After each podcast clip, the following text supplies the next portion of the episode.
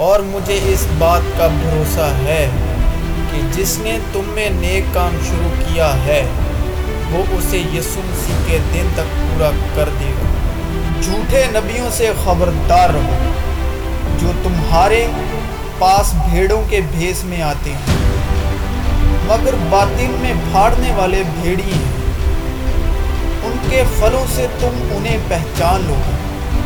کیا جھاڑیوں سے انگور یا اونٹ کٹاروں سے انجیر توڑتے ہیں۔ اسی طرح ہر ایک اچھا درخت اچھا پھل لاتا ہے اور برا درخت برا پھل لاتا ہے۔ اچھا درخت برا پھل نہیں لا سکتا، نہ برا درخت اچھا پھل لا سکتا ہے۔ جو درخت اچھا پھل نہیں لاتا، وہ کاٹا اور آگ میں ڈالا جاتا ہے۔